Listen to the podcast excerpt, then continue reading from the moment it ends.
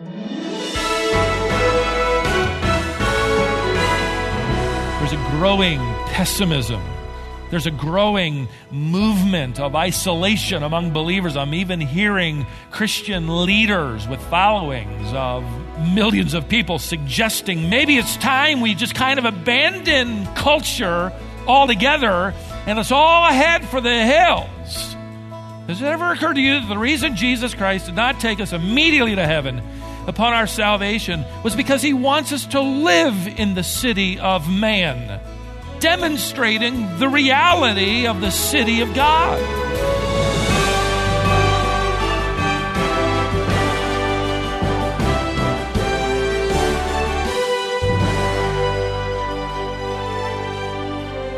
God calls his people to live distinct lifestyles, to live in such a way that we reflect Jesus Christ. Our lives are to demonstrate the fact that the gospel has changed us. Quite simply, Christians are to live differently from how the world lives. But we're not called to isolate ourselves from the people in our culture. We live as fellow citizens in our society. We just live by a set of biblical principles. Today, Stephen Davey begins a series called Remarkable Christianity. He'll be exploring what it means to live as Christians in the midst of our culture. Today's lesson is called Living in the City of Man. Planet Earth is home to two very real worlds, and the Christian happens to be in contact with both of them. Augustine referred to them as the city of man and the city of God. The city of man is that physical world around us, and we engage in it with our senses of sight and touch and taste and hearing and smelling. But at the same time, the Christian is very aware of another world, just as real, an invisible world. In fact, it is eternal. It's a world that we connect to not by means of senses, but by means of the Spirit. The designer and uh, creator of both worlds is the same person, our creator God. Now, most of the world would agree with everything I said until I got to that last point. They believe in something out there beyond the city of man. Just don't talk about a designer or sovereign creator. William Irwin Thompson likened our unbelieving world to flies crawling across the ceiling of the Sistine Chapel, blissfully unaware of the magnificent shapes and forms and colors and design that surround them. It's so true. Oblivious to spiritual reality, they even might deny it exists. Certainly, the sweep of evolution has gained the majority opinion in our culture that there is no designer in the creative painting that surrounds us all. Some even take the time to study the complexity of the patterns of the painting, but then they deny that it ever had a painter. That someone outside the world of flies and insects actually designed and painted this incredibly beautiful mural. Educators are busy washing off the walls of history and science any reference to him. The politically incorrect crime of our generation is to state with any sense of certainty that, that he's even around, much less responsible for the painting. And if you really want to shake things up, mention that he not only painted it, but he owns the ceiling, he owns the chapel, he owns the ground upon which it stands, he owns the earth, and by the way, it's his universe too. We have watched over the last several decades, especially concerted efforts of our world to remove the signature of the painter from the mural of his universe. I just read this past week of one more case, this one brought before the U.S. Court of Appeals. Just a couple of months ago, the court ruled against a little town in New York for opening its town council meetings with prayer. And you automatically think, by this time, well, certainly there's no surprise there. We knew they had that coming. But what, what makes this ruling so strange is that the town had already tried to be politically correct by inviting a variety of religious leaders to open in prayer. Uh, they even brought an atheist in. They even invited a, a Wiccan priestess to pray. But the court wrote in its conclusion, and I quote, the town's prayer practice has the effect of affiliating the town with Christianity, end quote. Even the concept of prayer is just too Christian, so we got to abandon it. If I were God, somewhere along the line here, I'd, I'd start putting stuff in the clouds, you know, like, hello, excuse me, something, you know, rain pink this morning, or send Skittles cascading down so that people have to admit there's somebody up there. God evidently isn't intimidated by unbelief. He evidently isn't intimidated by being ignored or disrespected. But we are. In fact, we can become frustrated and resentful and bitter as we watch his signature being erased. One author wrote In reaction to the rapid and pervasive escalation of immorality and ungodliness in our generation, believers have become both saddened and angered. Hostility among some of them has even intensified still further when they learn that their taxes are being used to fund ideas and practices that only a, a generation ago was condemned even by most secularists. They fear now for their children and even more for their grandchildren because of the kind of world into which they will be born, educated, and have to live in.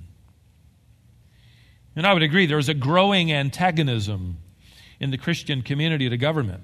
There's a growing pessimism, if not frustration, toward institutional authority. There's a, there's a growing movement of isolation among believers. I'm even hearing Christian leaders with followings of millions of people suggesting maybe it's time we stop paying taxes. Maybe it's time we just kind of abandon culture altogether and it's all ahead for the hills. You know, sort of the attitude of, you know, the, the city of man is going to hell, and so I'm just going to give all of my attention and money and interest, and it's all going to go to the city of God. Has it ever occurred to you that the reason Jesus Christ did not take us immediately to heaven upon our salvation was because he wants us to live in the city of man? Demonstrating the reality of the city of God. And the greater the difference between those two cities, the more remarkable our demonstration becomes. And by the way, the world that you might be growing to resent, that you might become angry with, is not your enemy, it is your mission field. And it's not really doing anything we shouldn't be expecting it to do. So, what do we do about it? How do we live in the city of man while we wait for the city of God? Well, the believers living in the first century certainly asked the question, and they would be asking the question about this time in the letter of Paul to Titus okay, what do we do now? I mean, you've told us how to act in church in Titus chapter 1. You've told us how to relate to each other in the church primarily in chapter 2. Is that it? Is that the end of our obligations and our responsibilities while living temporarily in the city of man? Well, hang on to your hat because Paul is about to inform them that Christianity does not remove the Christian from society, it makes the Christian a productive member of society. Christianity does not call for you to become an isolated citizen. It makes you a better citizen and for the right reasons. You see, Christianity does not relieve any of us of civic duty, it actually enforces it. Are you serious? Well, I want you to get ready, dear flock. In fact, I've simply entitled this series through chapter 3, Remarkable Christianity, because we're going to discover that Christianity should make every one of us remarkable standouts in the city of man as we ultimately represent the city of God.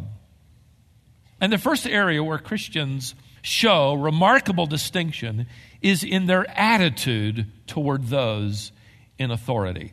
Their attitude and their response to rulers. Would you notice now verse 1 of Titus chapter 3? Titus, he's saying effectively, remind them to be subject to rulers, to authorities, to be obedient. Now, the opening verb is in the present tense, by the way, so that Paul is telling Titus, remind them and remind them again and remind them again and keep on reminding them to be subject to rulers, to authorities, to be obedient.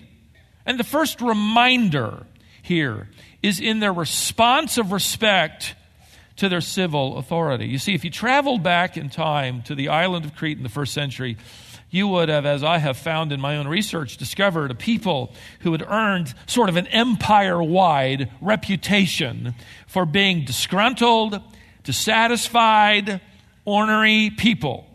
In fact, they were always involved in some kind of plotting, some kind of conflict, and they hated Roman rule. In fact, Plutarch the first century historian who lived during the time of Titus' ministry on the island of Crete, wrote that Cretans were always on the verge of revolting. I mean, they had a chip on their shoulder. You try to knock it off, and we're ready to revolt. Give us a reason, give us an excuse. We'll tell you what we think about authority. And of course, the large Jewish population there would not have hesitated to lend a hand in any kind of revolt against Rome.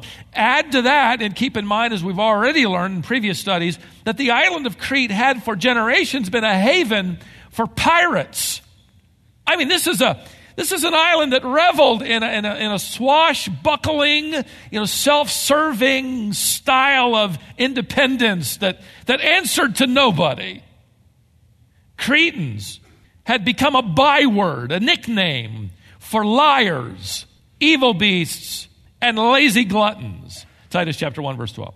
So, Titus, remind these believers you come out of this culture, but don't act now like your forefathers. They may have pirate blood in their veins, but, but uh, you're a new creature in Christ, and you're going to stand out remarkably different in your respect to authority. In the original language here, Paul uses two infinitives and two nouns. He kind of squishes them together so that it can read Be subject, be obedient to rulers, to authorities. And here's the radical thought Christians are not above the law. We can't say, hey, look, we belong to the city of God, so fooey on all you people living in the city of man. We're above you. We're beyond that. Not quite. In fact, if you went over, and I'll just briefly mention it, we don't have time, but if you go over and explore Paul's broader explanation of this issue in Romans chapter 13, you discover several mind altering principles related to the issue of secular government.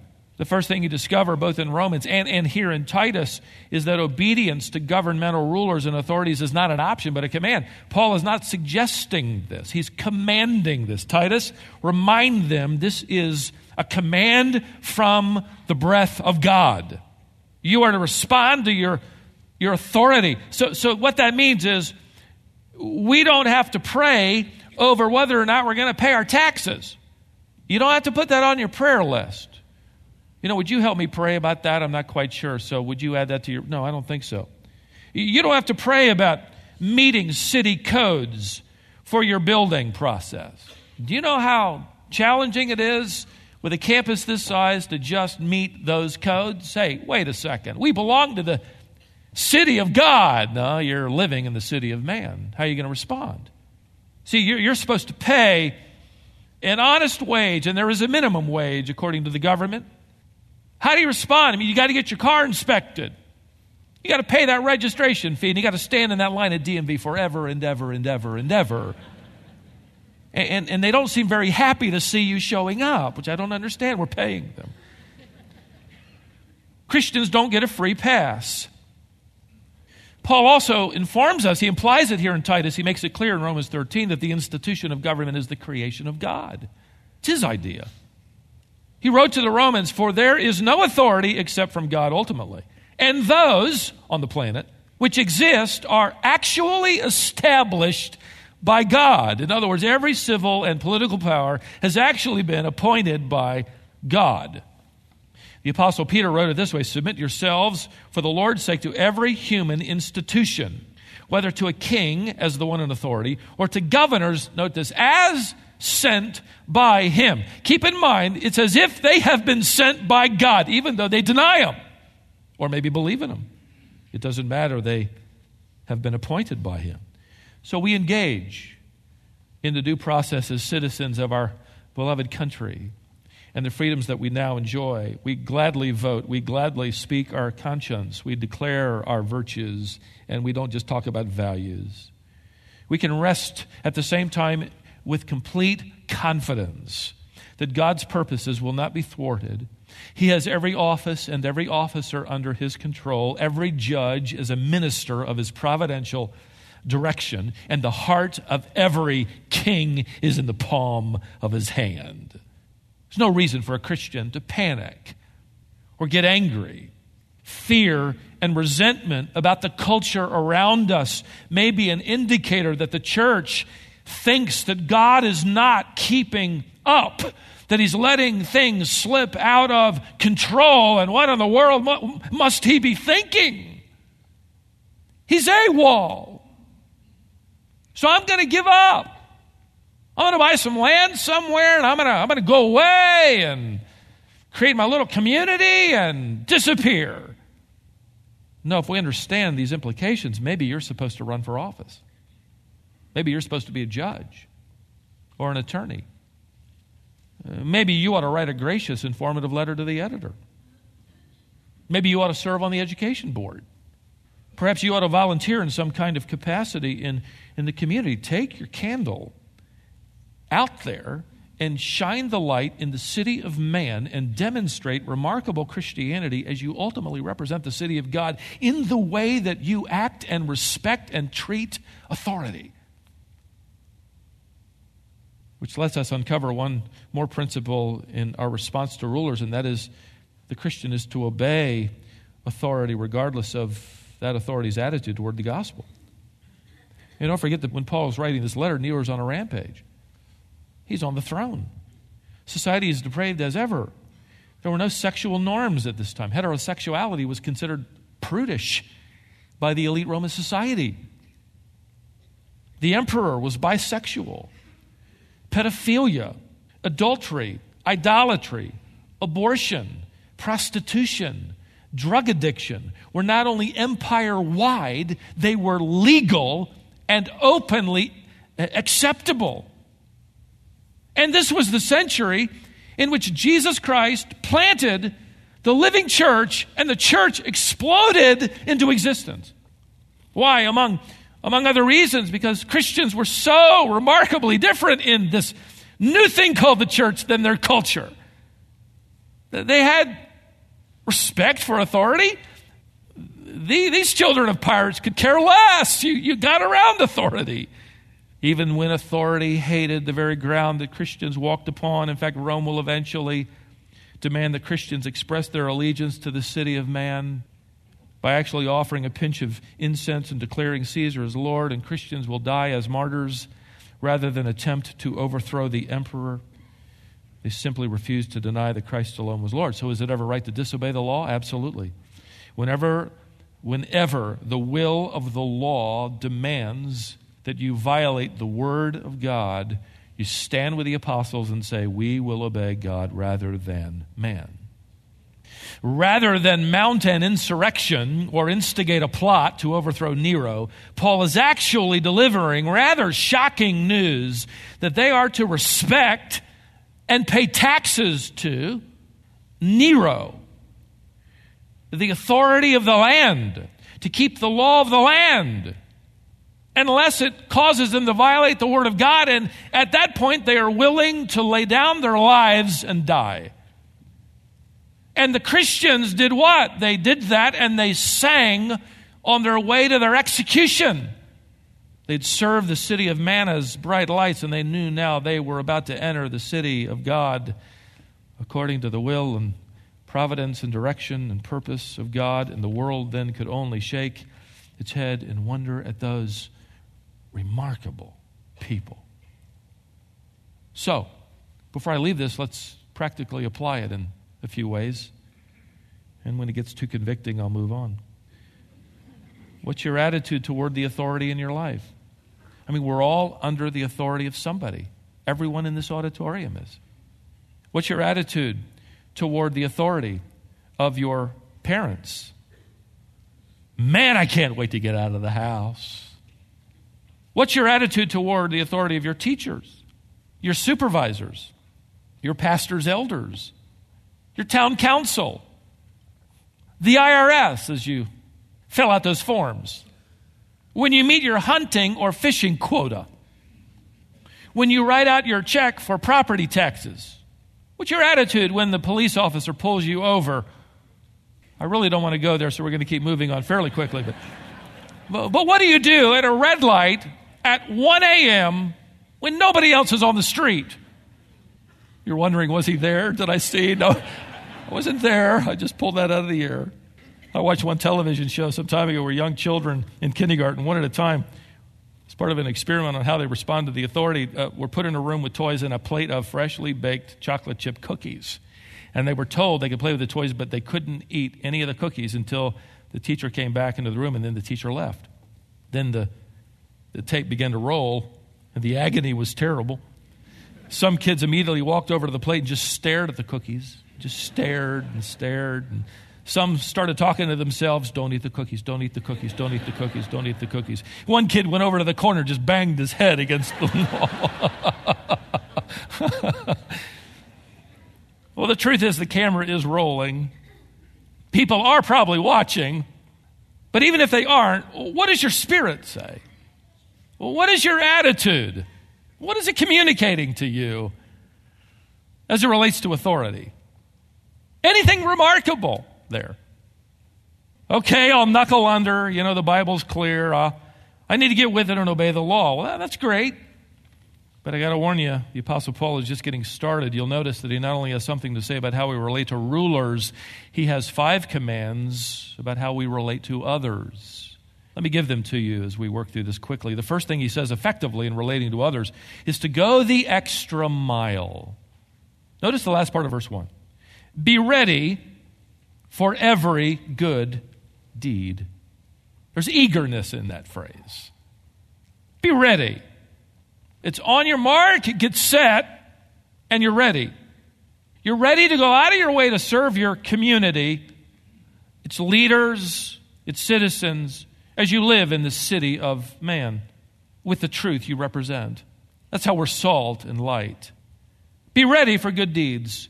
That means that Christianity does not give us a free pass from society. And this attitude is going to be remarkably different from the status quo. The Jewish community on the island of Crete, in fact, throughout the Roman Empire, urged separation from local culture. And they all just kind of huddled together. In the first century, Jews who lived outside of Israel formed tight knit communities where nobody got in and nobody went out. Historians say they were slow and reluctant to submit to local laws and authorities. They felt they were above it. One author wrote that they were that they treated the people around them with a thinly veiled disdain. Rather than live among the people and demonstrate the glory and character of God, they kept to themselves and did nothing at all in what they would have defined as secular society. So now they come to faith in Jesus Christ. We, we want to stay in our little community. Let's just hang around each other. You know, let's not, let's not in any way be touched by secular society, which means you can't touch it. Maybe you're thinking, well, you know, Paul's telling the church to do that to each other. Well, certainly that's a biblical principle. Galatians 6 says, you know, do good to all people, especially those of the household of God. Absolutely should be emphasized above everything here, but Paul isn't just talking about us. In fact, you'll notice he ends his statement here with the clarification that we're to do these things to all men, not just believers. So, so what does my heart communicate about this idea of going the extra mile? What, what do my hands communicate? My feet, my spirit? Is it, I'm going to let somebody else do that, or I'm ready? I'm on ready.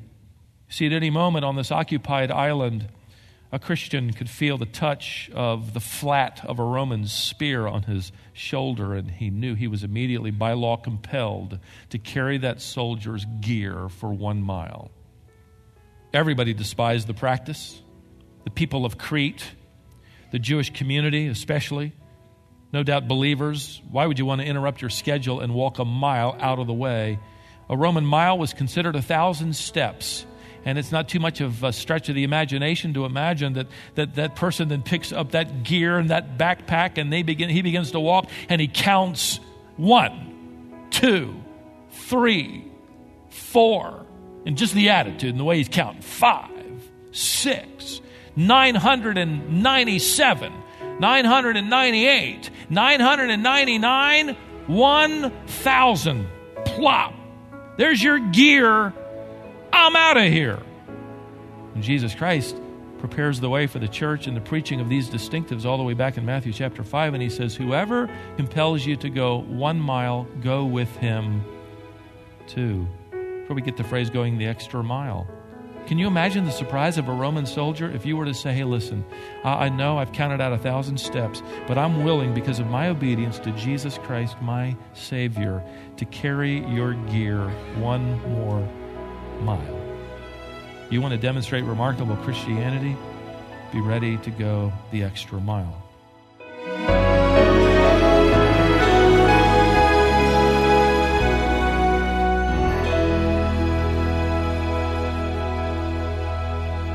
There's more that God wants us to learn from this passage, but we need to wait till next time.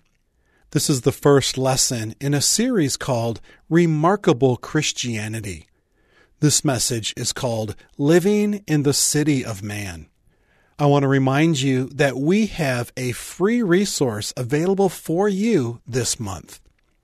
The belief that salvation can be lost is an error into which many Christians fall. Instead of living fruitful lives, they live fretful ones. Stephen has a booklet called Blessed Assurance that ebook is free right now. You can go to our website, wisdomonline.org. The link to this free resource is posted right on our home page. Follow the instructions and download that ebook. If you need the print version, we can help you with that if you call us today. Our number is 866 48 Bible. Our ministry is on social media, and that's a great way to stay informed and to interact with us. Be sure and like our Facebook page so that you'll get updates. You can follow us on Twitter and Instagram. And we post a daily Bible message to our YouTube channel, so you can subscribe to that as well. We'd enjoy interacting with you. Well, thanks again for joining us today. I hope you'll be with us for our next Bible lesson right here on Wisdom for the Heart.